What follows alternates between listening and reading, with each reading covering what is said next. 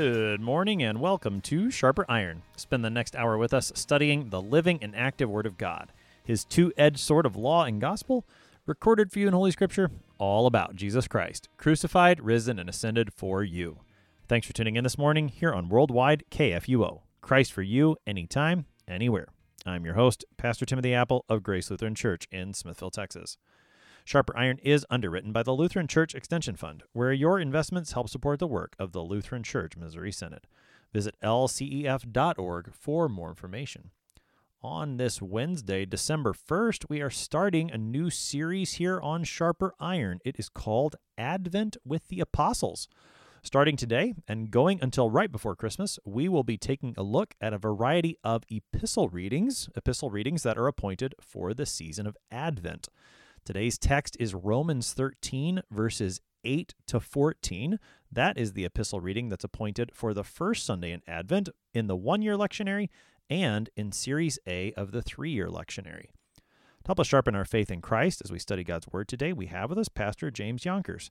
Pastor Yonkers serves at Emmanuel Lutheran Church in Danville, Illinois. Pastor Yonkers, welcome to Sharper Iron. Thank you for having me. It's great to be on, on the air with you today. Pastor Yonkers, as we get started, again, this is a new series, a little bit different than what we normally do here on Sharper Iron. Rather than going straight through one book of the scriptures, we're going to be looking at a variety of texts all in, in one series, all Advent texts, as we will see. And so perhaps that's a good place to start, is just talking a little bit about Advent. Uh, tell us about Advent. What is it? Give us some background, any important information that's going to help us as we prepare to look at a bunch of Advent texts this December. Well, you know, Advent is the start of the church year. The end is All Saints Day, and there's a few Sundays in between All Saints Day and the start of Advent, which are just kind of no man's land.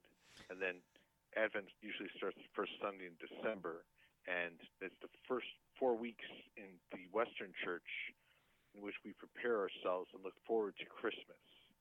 It's similar to Lent, though it's not officially a penitential season, and we examine things like darkness and light the darkness of our sin versus Jesus, who, as John says in his gospel, is the light of the world.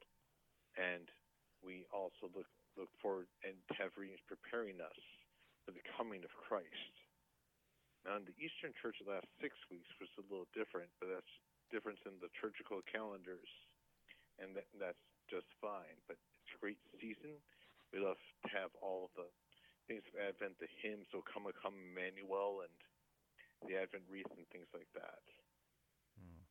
So, Pastor Pastor Yonkers, just a couple of, of thoughts, a few more things I think we can talk about with Advent. You called, uh, this is an interesting, converse, interesting term, between All Saints Day on November 1st and the Sunday usually next to it is when we celebrate it, and then the beginning of Advent, you called it No Man's Land, which uh, I, you know, I, I think we, uh, you know those are the Sundays that are at the end of the church year, and if you're in the the three year lectionary, you get uh, like was it the 25th Sunday after Pentecost, or sometimes you'll hear the second to last Sunday in the church year, and then the last Sunday in the church year. The names are a bit maybe cumbersome, but yeah. there is you know in that uh, there is that transition I think on All Saints Day, when with that focus on the the eternity that awaits us and all the saints.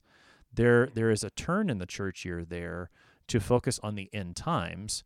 And then, right. as you said, you, you get to Advent, which is is either the first Sunday in December or the last Sunday in November, depending on where Christmas falls on the calendar, uh, what day of the week it is.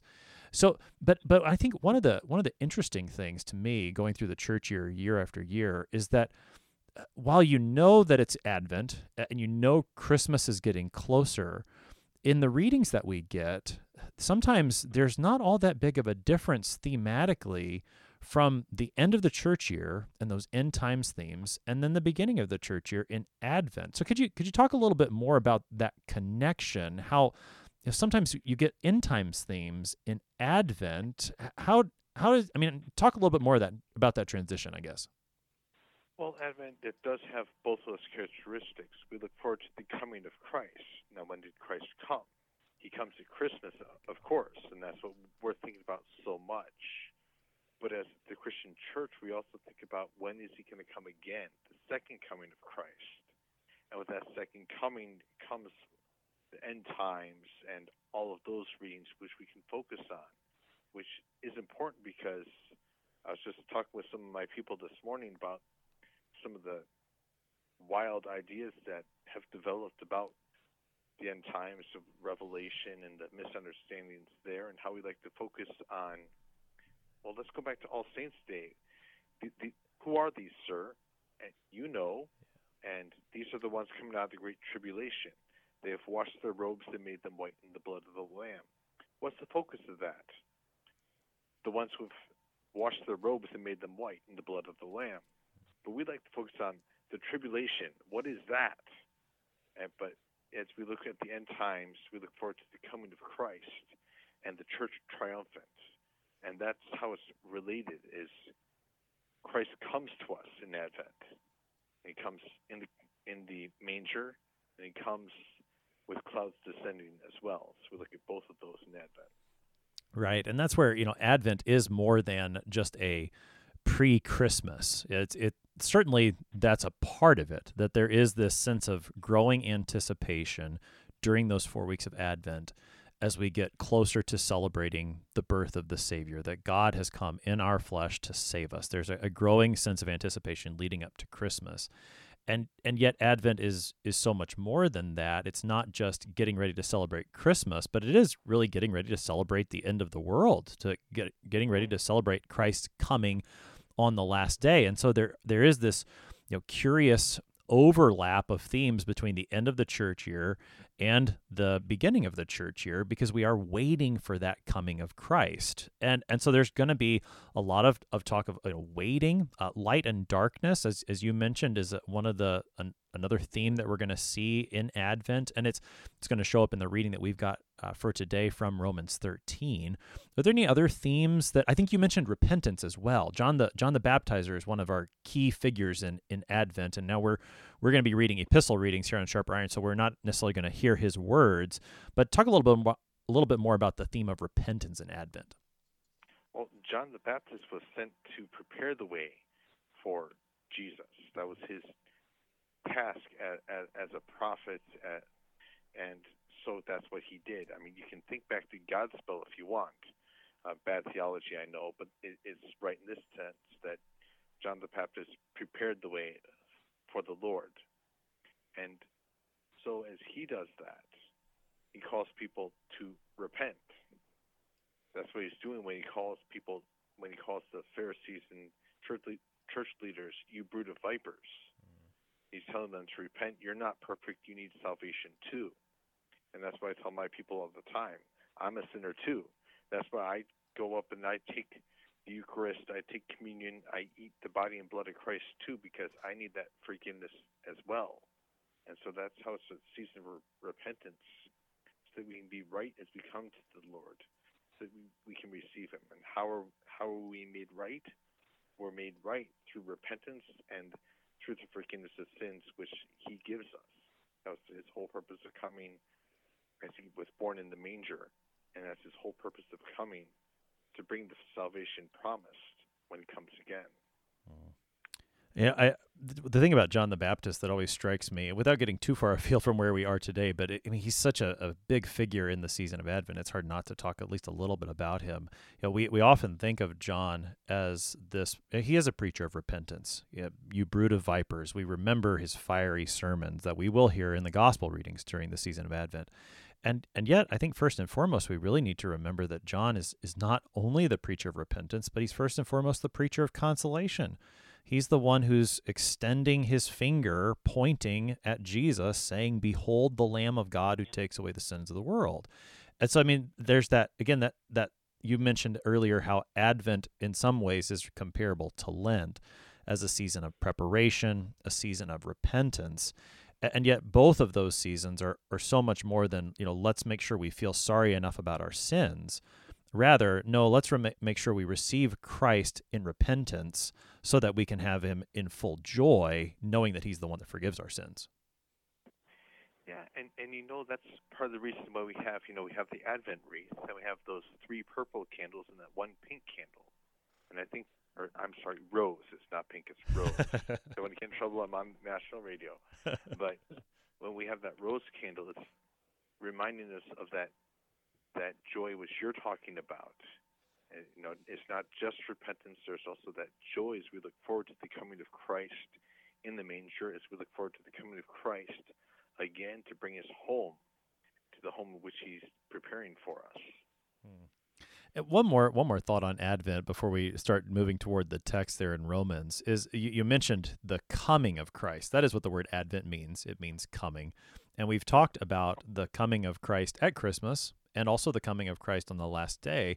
And I've I've heard others, and I think it's helpful, talk about a coming of Christ in the middle, the way that Christ comes to us in word and in sacraments even right now. And, and again, just as a reminder that the season of Advent is more than just you know getting like sort of putting ourselves in the shoes of the people who are waiting for Jesus to be born. No, there's actually a coming of Christ that we are waiting for, as we already said, but a coming of Christ to us right now through the means of grace. That that emphasis, I think, is a part of Advent as well. I, I, think so too. You know, it's a very beautiful thing that where's Christ come to us? He comes to us in our baptism. He remains with us, but he comes to us in a special way as we approach his altar to receive his testament, his body and his blood in with and under the bread and wine. And why do we use all those words? Because we can't fathom it. We can't understand it in human logic and reasoning. So we very much cover our bases to make sure we say the right thing, which is to ensure that we have his true body and his true blood, and that we receive it in faith to receive the benefits of faith, forgiveness, and eternal life. So there's a, a, helpful introduction on the season of Advent. I know we will spend time unpacking more of these themes as we go through the various epistle readings during this series on Sharper Iron, but a lot to chew on there, a lot to get us prepared to look at the text we've got today. Again, we're looking at Romans 13, verses 8 to 14 this morning. It is the epistle reading that's appointed for the first Sunday in Advent, both in the one year lectionary and in the three year lectionary series A. So, with the just the nature of this series, Pastor Yonkers, we're not going to be looking at one book in consecutive fashion, and so we we need to do a little work on context. the The book of Romans is well loved among Lutherans, particularly, and I think among Christians in general for so many reasons. So, we're going to be looking at particular verses in chapter 13. Let's at least tr- spend a little time trying to get a, a, feel for the flavor of the book as a whole so that we can put the verses we're going to read and study today in their context. So, what do we need to know about the book of Romans to help us with the verses we've got today? Well, firstly, Romans is an epistle, it's a letter. It was written by St. Paul, who was a Roman citizen. It was written by St. Paul, who had never been to Rome. He's, you know, most of his other letters are written to churches he's founded, to people he knows. Here, Romans is more of an almost an introductory letter. I'm Paul, and here's the teachings of Christ. He's the apostle to the Gentiles. Remember, he had to go to back to Jerusalem and defend his gen- work with the Gentiles at the Council of Jerusalem. And Peter had the vision of all the unclean animals coming down in the cloud and God saying, Rise, Peter, kill and eat. And Peter denied him three times, going, No, Lord. But finally he got it and understood but with the word of God that nothing God has made is unclean. And so there the world of the Gentiles was opened up to the church for the church. You know, the, Jewish uh, faith was for those descendants of Abraham. There were God fearing Greeks, but it was for the descendants of Abraham. Not so Christianity, not so the church after the death and resurrection of Jesus. There it was opened up to the whole world. What was Christ's command? Go make disciples of all nations. So Paul writes to the capital of the Roman Empire, the small church they got there were not quite sure how, probably from Pentecost or something, and there he writes and introduces himself with longing to go and visit. Unfortunately, Paul would visit Rome, but not in the way he wanted to. He would visit Rome in chains after claiming his Roman citizenship and demanding to be heard upon his arrest. And so he was taken to Rome as a prisoner. And the familiar story we might know of shipwrecks and the harrowing journey to Rome, where he was imprisoned and held until he was finally put to death by the Roman Empire. So Paul writes the letter to the Romans before that happens, toward the at least according to the Lutheran Study Bible I've got open in front of me, the mid 50s AD. we could we don't need to get into discussion too much on dates. There we did study the book of Romans here on Sharper Iron. Was that I think about a year and a half ago, and and so there's there's plenty of contextual information, more of those information about date and and place and things like that if you're you're interested in finding out more. For our purposes, though, I, I do think it's important to try to give a broad outline or overview of the themes in the book of Romans because it is arranged in a pretty systematic way and and jumping into one particular section of Romans can be dangerous if you don't know what part of the book you're jumping into and the the very detailed and outlined and, and logical case that Paul's been making through the book of Romans. So, Pastor Yonkers, I know that's a monumental task that I've laid before you, but can you at least try to, to help us, again, find a, a footing in the book of Romans that's going to show us where we are in Paul's argument by the time we get to chapter 13? Well, you know, here we have very Romans is known for one for for law and gospel. Yeah. And if you at the start of our text, we're very much on on law. It, it starts out with a command here in our text. So it's very much on the law of do this, don't do that, and so much the law is don't do that on the surface, like the Ten Commandments, which our text will almost go through. We we have the command not to do something, but with that is the command to do something. You know, it's thou shalt not murder, but what's that also mean? Help and protect your neighbor in every bodily need. So it's more than just not hurting your neighbor; it's the command to help them as well. Mm. And I think Paul Paul goes through and it just gives an overview of basic Christian doctrine: who is Jesus, who is Christ, and then how how do we live as Christians? And I think it's kind of where we're at here, of how do we now live in our faith, and we do so through the fulfilling of the law and how do we do that? We'll see in our text today is through love, which begs the question, what is love? And we'll get to that later on. That, that's right. And, and, this is where, uh, you know, the question you asked that Paul's going to deal with in this text, you know, how then do we live as Christians? That's where we need to know what else is in the book of Romans. And, and as you said, Romans very much is a law gospel book. And, and just, you know, briefly, in the first three chapters, Paul makes the case that absolutely everyone, Jew or Gentile, stands condemned under the law as a sinner.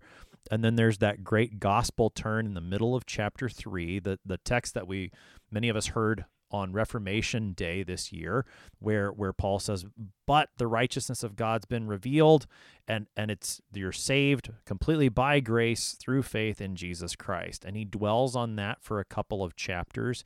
He talks about baptism and the baptized life in chapters six through eight. Chapters 9 through 11, he deals with the matter of salvation for, for Jews and Gentiles. And there's a pretty key turning point in chapter 12 that in which Paul makes this move that you've described about, well, what does this all mean for the Christian life? And in, in chapter 12, verse 1, Paul writes, and this is the way the ESV takes it I appeal to you, therefore, brothers, by the mercies of God, to present your bodies as a living sacrifice. And, and that's such a that's such an important verse there, a transition in the book of Romans that that Paul says, "Okay, I've laid out for you the mercies of God by which you are saved. Now, by those mercies, I'm going to make an appeal to you for what your life looks like as a Christian. And and I think that's I think just that's important for us to to lay out before we just jump into chapter 13 because chapter 13 is going to be I mean a lot of law. There's going to be a lot of commands as to what you are and aren't to do. And if you don't have that foundation that Paul's already laid in the book of Romans, it, you could get the wrong impression here in chapter 13. So again, I, I think that's uh, you just have to know a little bit about the book of Romans anytime you jump in, particularly into a section like that. Yeah, I mean, it comes down to the question: Why do we do good works? Why do we do good things? Because it's so hard. Because when you're preaching, uh, so often you go, "We're saved by grace alone through faith." Well, then the question is, then what of works? And the works we do not because they benefit us at all and earn salvation at all, but because they flow naturally because we believe, because we have faith, because we have love. Then we do our good works naturally out of that. They flow forth from us without us even thinking about it. Hmm. And that's the place for works. And then what are good works? How do we know what is good? The law tells us what is good. It's the third use of the law rather, rather than the first or second use of the law. Right. I mean, I think if I can say it the way John would have said it, you know, we love because he first loved us. Uh, John John puts into one sentence there what Paul's doing in the book of Romans here. You know, he's in he's saying we love. Why? Well, because of the way God's loved us. And Paul's laid that out already in the book of Romans, and so he's really focusing right here on our love. And as as we're going to see that is shaped by the 10 commandments. And then there's there's a an impetus, a motivation here because of what time it is. And that's where the Advent themes, I think, are really going to come out strongly in this text, is verses 11 and following when we consider what these works are and when God is giving them to us to do. Any any more introductory comments on Advent, on Romans before we dive right into this text? Well, I think we're, we're talking about the separation here of law and gospel, I, I really think about how how we can struggle with that a little bit as Lutherans to rely on grace while still doing good works for the benefit of our neighbor. You know, what what did the rich man come and ask Jesus? What must I do to be saved? The answer is you can't do anything.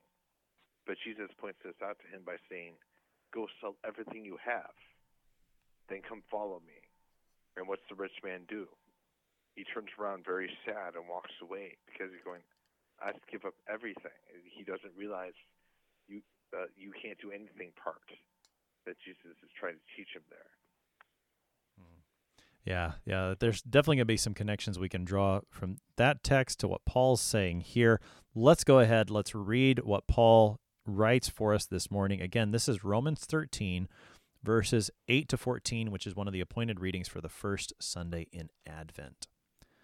Paul writes, Owe no one anything except to love each other. For the one who loves another has fulfilled the law.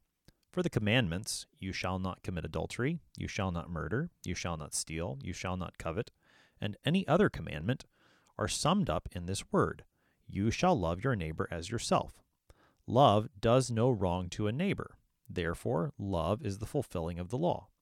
Besides this, you know the time that the hour has come for you to wake from sleep. For salvation is nearer to us now than when we first believed. The night is far gone, the day is at hand. So then, let us cast off the works of darkness and put on the armor of light. Let us walk properly as in the daytime, not in orgies and drunkenness, not in sexual immorality and sensuality, not in quarreling and jealousy, but put on the Lord Jesus Christ and make no provision for the flesh to gratify its desires. That is our text for today. That's Romans 13, verses 8 to 14. Again, the epistle reading for the first Sunday in Advent in the one year series and Series A of the three year. Pastor Yonkers, maybe just uh, to get us started, let's let's think about this text as as a big picture before we jump into individual details. What's the what's the big picture Paul's giving us here in these verses?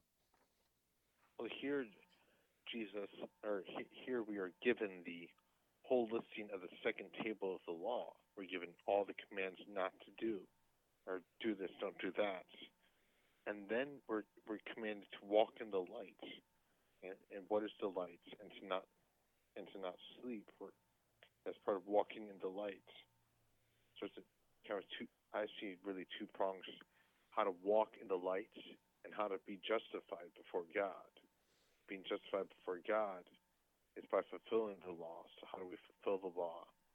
And now that we fulfill the law, then how do we proceed to live?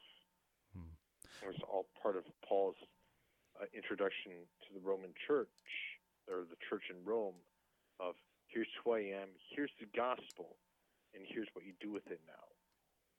with a focus here in our text on the third use of the law, how do we abide by the law now that we are saved by grace through faith.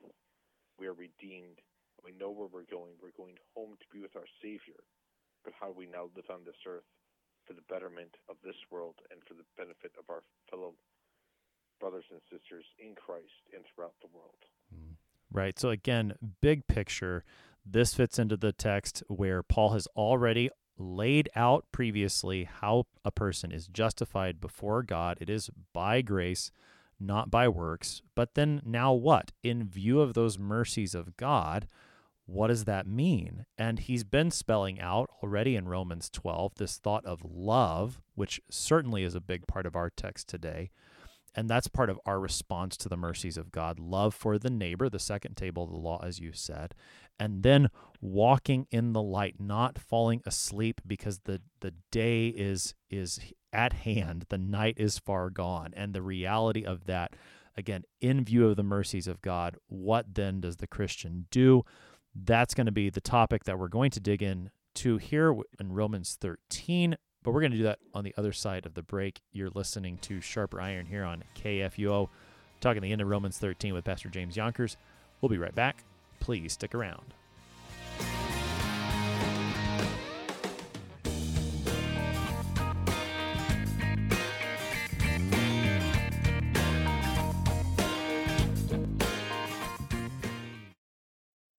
Did you know that Lutherans are helping new American immigrants get settled? How about struggling church workers in need of support and refreshment? And we assist at risk children and provide disaster response to hurricane victims. Through LCMS recognized service organizations, we are doing all this and more. I'm Rahema Kavuga of Lutheran Church Extension Fund, and I don't want you to miss out on hearing what your brothers and sisters in Christ are up to. Visit interesttime.org to see how your support gives life to these works of mercy and love. Welcome back to Sharper Iron. It is Wednesday, December 1st. We're studying Romans chapter 13, verses 8 to 14 with Pastor James Yonkers. He serves at Emmanuel Lutheran Church in Danville, Illinois. Pastor Yonkers, prior to the break, we laid out the big picture of this text, really two sections here. I think you can divide it up. 8 to 10 deals with this matter of love according to the law, and then verses 11 through 14 what time is it and what does that mean again for our lives as Christians right now. So let's let's start with that first section, verses 8 to 10. Owe no one anything except to love each other. For the one who loves another has fulfilled the law. We need to talk about this word love, not only because it figures prominently in the text, but because I think in our world today, particularly, it is ripe for misunderstanding. So when we hear Paul talk about love, what do we need to have in our minds? I, I think when we hear about love, I mean, what does the Bible say? It says Christ showed his love for us in this, that, or God showed his love for us in this, that he gave his only son for us. I'm paraphrasing, I know. Uh, but then also, if we think about love, who who is God? God is our Father who art in heaven.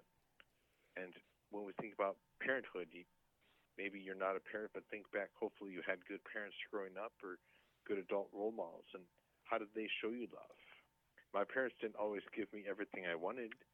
My parents yelled at me, but but when they did, they did so to rebuke me from bad things I did. They did so to make sure that I learned right from wrong. To make sure that you know, love is more than just perm- permissiveness. And so often today we forget that if you love me, let me do this.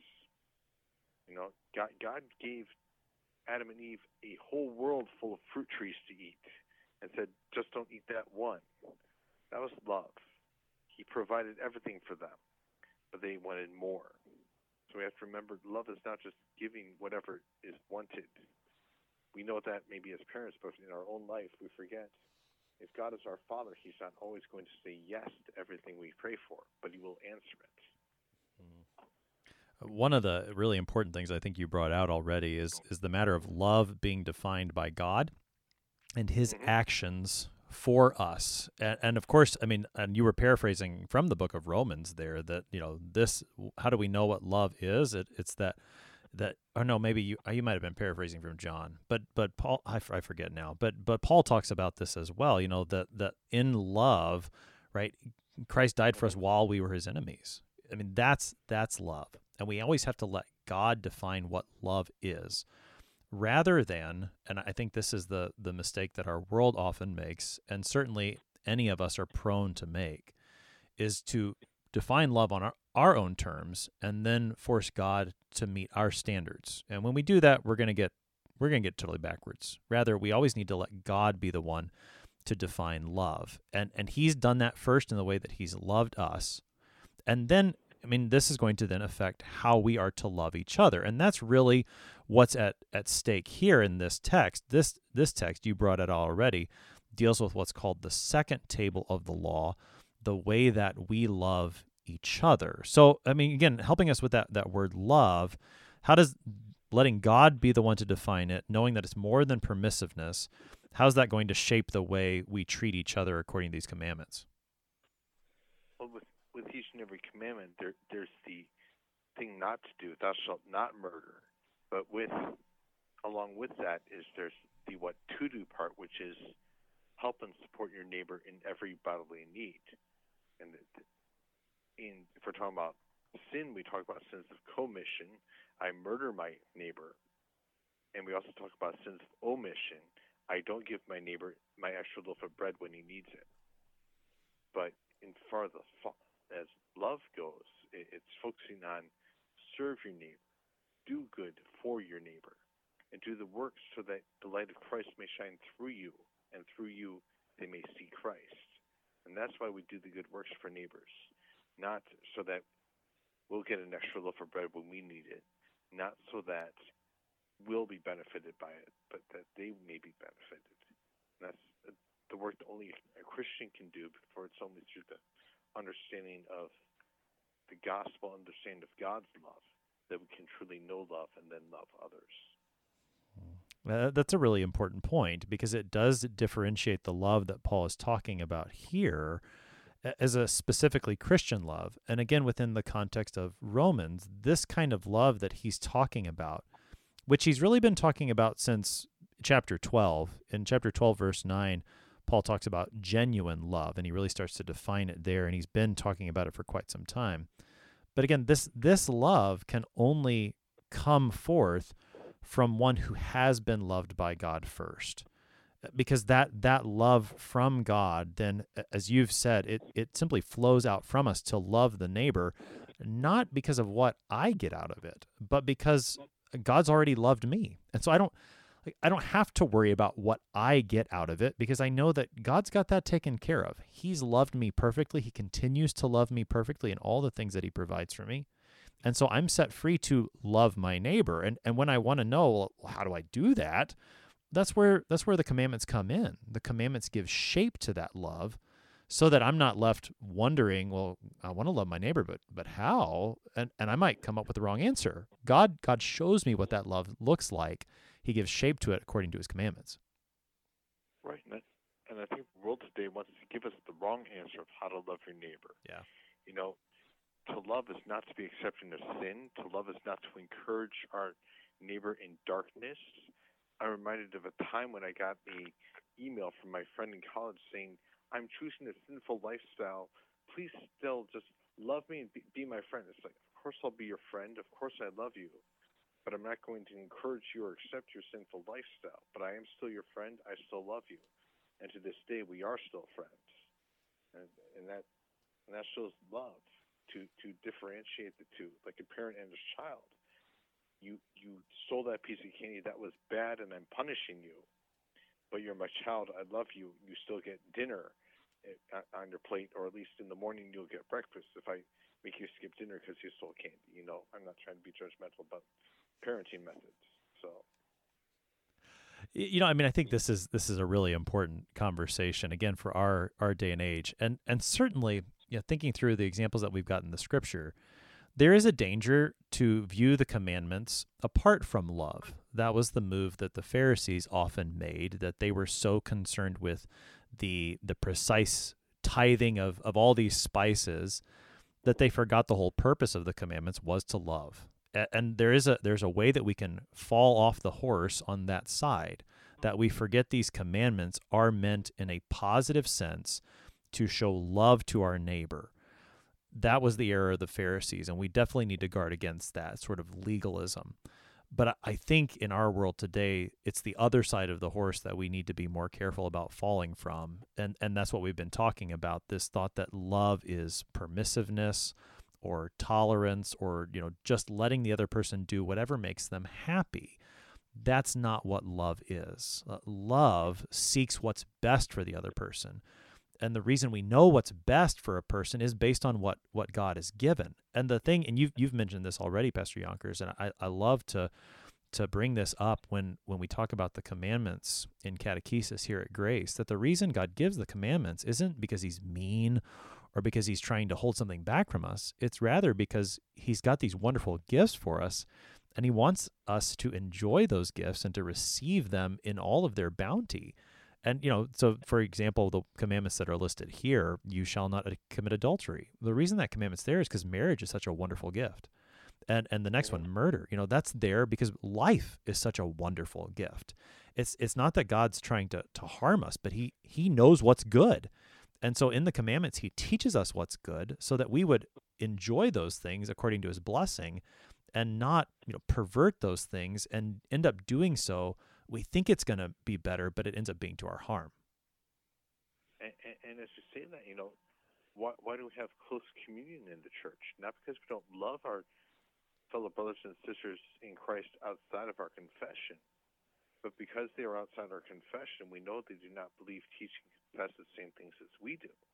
And so we withhold it so that we don't accidentally in, incur upon accidentally incur upon them the detriment that can be received from receipt, not worthily receiving the body and blood of Christ, not believing it truly is the body and blood of Christ, not believing from it you receive faith, forgiveness, and eternal life. Right, and so the, all of these examples go to along with what Paul is saying here. That sometimes love to love someone does mean to say no to something. I mean, that that's mm-hmm. just that that is love. Love sometimes has to say no to what is wrong and evil so that love can say yes to what is good and true and holy. And and that again is, is something that I think our world has lost today that certainly we as Christians need to hold on to. Not not in the way of the Pharisees, you know, insisting on some kind of legalism, but in the way that, as Paul says in verse 10, would do no wrong to the neighbor. We, we desire what's good for the neighbor. And, and that's where, you know, this this thought of, of love as overarching all the commandments is so helpful. If, if you wanted to when we talk about the Ten Commandments in, in catechesis again here at Grace, I, I ask the, the catechumens to say, tell me what the commandments are in one word, and that word is love. And and that's that's what Paul's making the point here, particularly in, in regard to the second table of the law, loving the neighbor as yourself. Mm-hmm. And if we go to the first table, what's what's that table? It's loving God, and then the second is loving your neighbor. So it is love.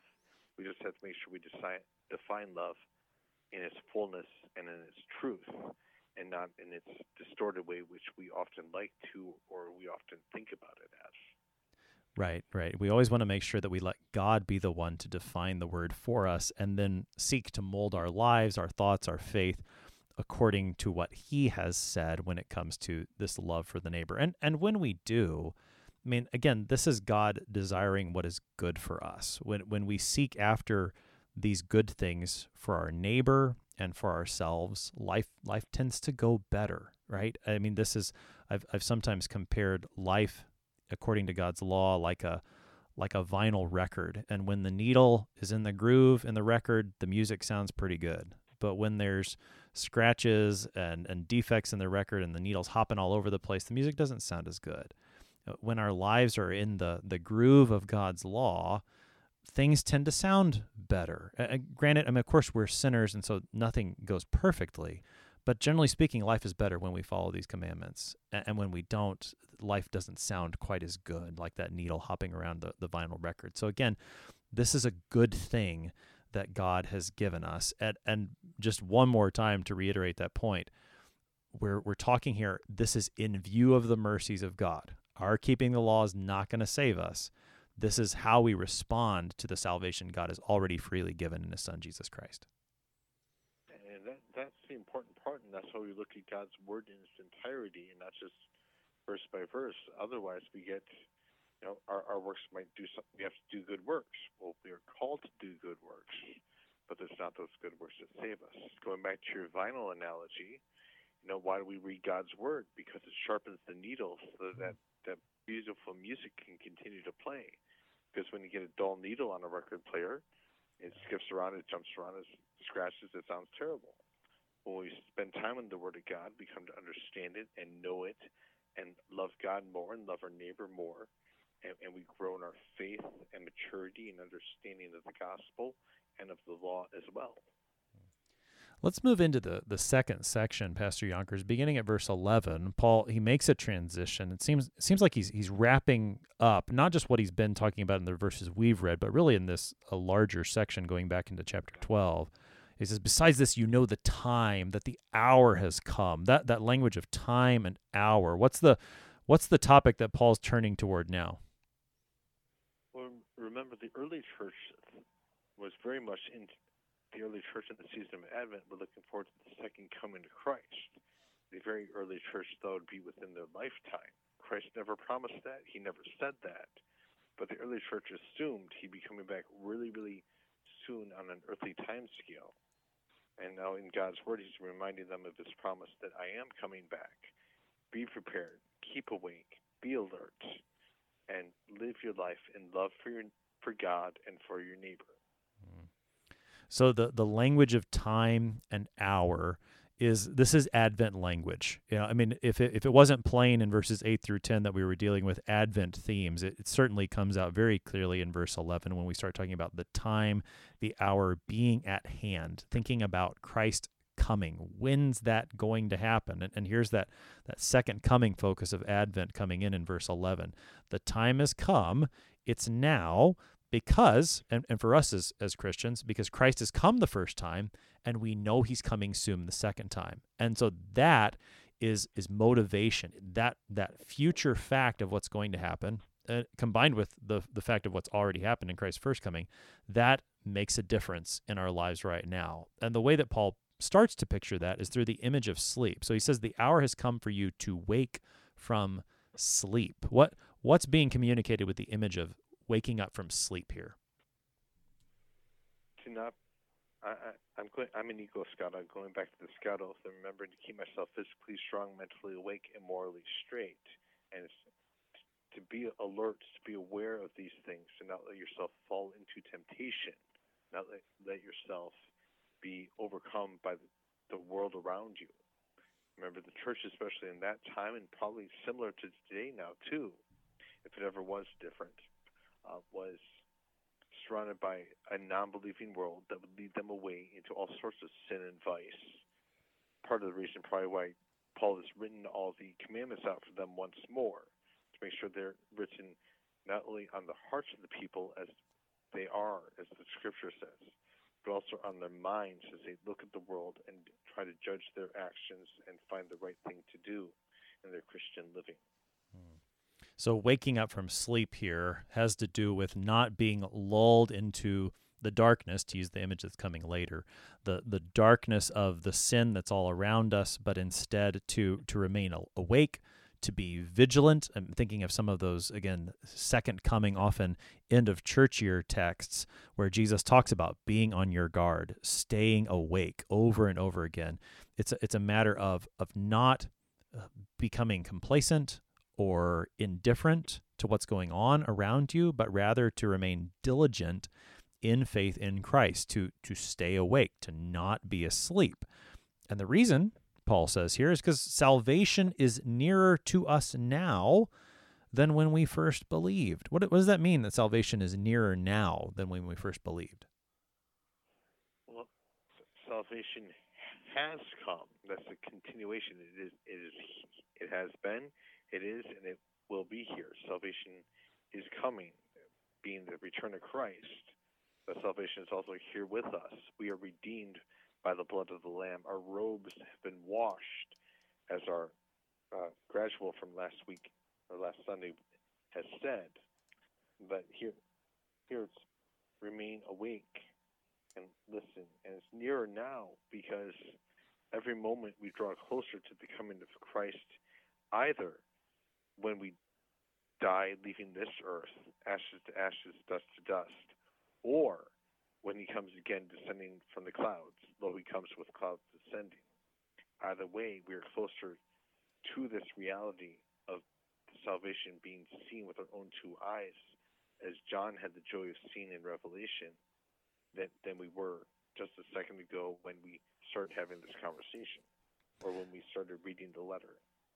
That's right. That's right. Every every moment that passes, Christ's return draws closer and because of that i mean that that has implications and he's going to to dig into that before he before he gets there there's one more way he describes this he says the night is far gone the day is at hand before he moves on to the so then let us uh, what's the what's the matter of the night being gone the day being at hand again the, the, the night the darkness and light is a theme throughout the bible it's also a theme which even the non-christian world the non-jewish world has has picked up. You have Manichaeism believing that there is was a, a god of light and a god of darkness, and the two of them fighting, and we want to be in the light. We have John teaching us also that the light of God is the light of Christ, is the light of the world coming to us, which fits into Advent as we anticipate living in this dark world full of sin anticipating the coming of the Savior, even taking that brief Sunday in Advent to celebrate and rejoice, knowing that He is coming uh, with the rose candle and taking that time to rejoice, knowing and trusting in God that in this darkness He is coming, that He still is the light of the world. Yeah, I mean, I think you know it's it's quite striking here. Sometimes we'll talk about the now and the not yet of the Christian faith, and I think you see that at play here in Paul's words in Romans 13. On the one hand, salvation is nearer than when we first believed. It's it's coming closer. It's not quite here, but it is coming closer. At the same time, he says the day is at hand. Christ has come the first time. And so you, you have that that now and the not yet, and both of those together Christ's two comings, his is coming the first time and is coming at the end, that means something for the way we live right now. And the way he describes it here, Paul says, Let us cast off the works of darkness and put on the armor of light. There you have the same contrast between darkness and light, but it starts to, to move into a clothing image as well. Take us into Paul's words there. Well, you know, this isn't the only time Paul puts puts the gospel and being a Christian in terms of clothing. We have the famous Ephesians where we put on the whole armor of God. And, and here's just a little blurb of that. Uh, put on the light, put on the light of Christ, live in your baptism, live in your faith, and kind of a mention to Christ is the light the world, shine forth. You know, how do we shine forth? We shine forth by by living our faith. How do we live our faith? By doing those good works for the benefit of our neighbors. We've talked about already in this uh, program.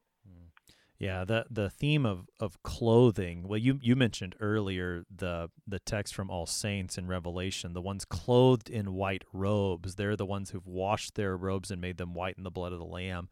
Paul Paul speaks similarly in Galatians 3 about those being who are baptized have put on Christ. Anytime you have this this clothing language, our, our I think our minds should go to holy baptism as the place where God clothes us with Christ. And then, you know, what does that baptizing with water indicate? Well, it indicates that every day we put off our old nature and its sins with evil desires, and we put on the new man with all of the righteousness that we have in Christ.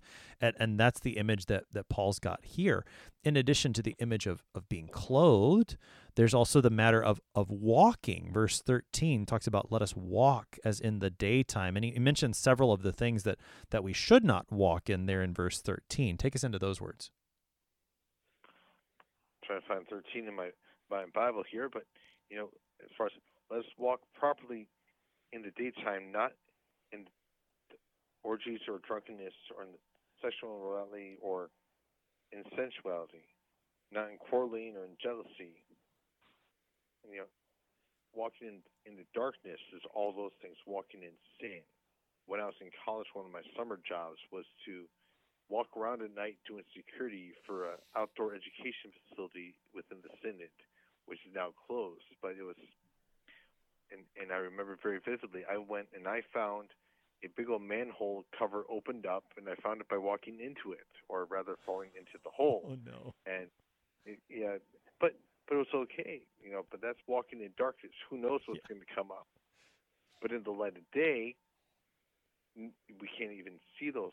we- don't even find those holes because we can see and walk around them and avoid them.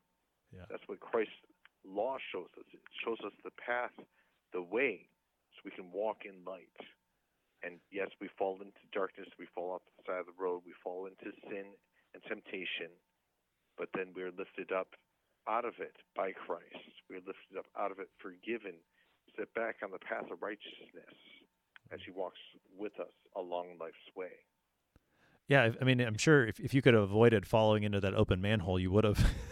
I think it's that's a, a great a great image of, of why walking in the daylight is is so important because when we walk in darkness, maybe and, and to use you know verse 13, when we walk in the things that Paul lists here, we think it's going to be fun. We think it's going to that that's somehow freedom, but we find very quickly that we're just falling into empty manholes. I mean, and and, and even worse than that. That that's the the picture there.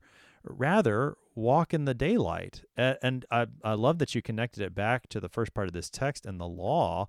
My mind went to to Psalm 119. Your word is a lamp to my feet and a light to my path. It it shows us where the holes are so that we don't stumble and break an ankle or even worse, but rather we can avoid those and live in this light, walk in this light. Because that I mean again that's the the music sounding good on the vinyl record. And and he sums it up there in verse 14 I, I love it. I mean he's very strong language. Put on there's the clothing again the Lord Jesus Christ. He makes the you know get the full title there. Put on the Lord Jesus Christ. What is what is all this talking about I mean that's I think that's taking back to the law gospel distinction we've been talking about put on the Lord Jesus Christ that's the advent theme It, it, is because Jesus is the light that we want to walk in. Jesus is the the way, the truth, and the life. So he's how we're going to walk in the light is through Christ. There's no other light but Christ. You are the light of the world, and and He's the one who shines in the darkness. We have all these scripture references to Jesus as the light. But and so, how do we put on the Lord Jesus then? We do so firstly through being baptized. Secondly, through beginning and eh, beginning our day each day in prayer, in God's Word, reminding ourselves we are the children of God, as the Catechism would teach us to that the old Adam inside of us may daily be drowned and die in new life, The new Adam spring forth from within us uh, through our baptism that is made possible. Pastor Yonkers, we have about a minute left here. What a fantastic study this has been on Romans 13. As you reflect on this text, help us to you know see the big picture and how this text points us to our salvation in Christ, the coming one of Advent. With, the theme of darkness and light, it teaches us that the light of the world, the light of our life, the light, the only true light is Christ, and that we anticipate his coming in Advent, both in the manger in Bethlehem, which we love to celebrate a great joy to be sure the fulfillment of the promise that God would send his son to redeem and save us. And also, as we look forward to our life as we run the race, that at the end there's a crown that Christ has won for us, holding the place on our help, on our head, holding to place on our head, to make as He makes us children of God, and gives us the, the, the prize of eternal life with Him in His kingdom. And that's what we pray for every time we pray, Thy kingdom come. Pastor James Yonkers is pastor at Emmanuel Lutheran Church in Danville, Illinois, helping us today with Romans 13, verses 8 to 14. Pastor Yonkers, thanks for being our guest today. Well, thank you for having me. It's been a pleasure.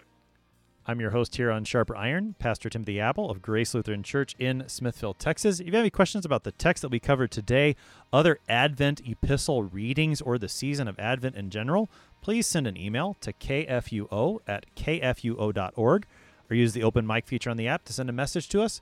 We love to hear from you. Thanks for spending the morning with us. Talk to you again tomorrow.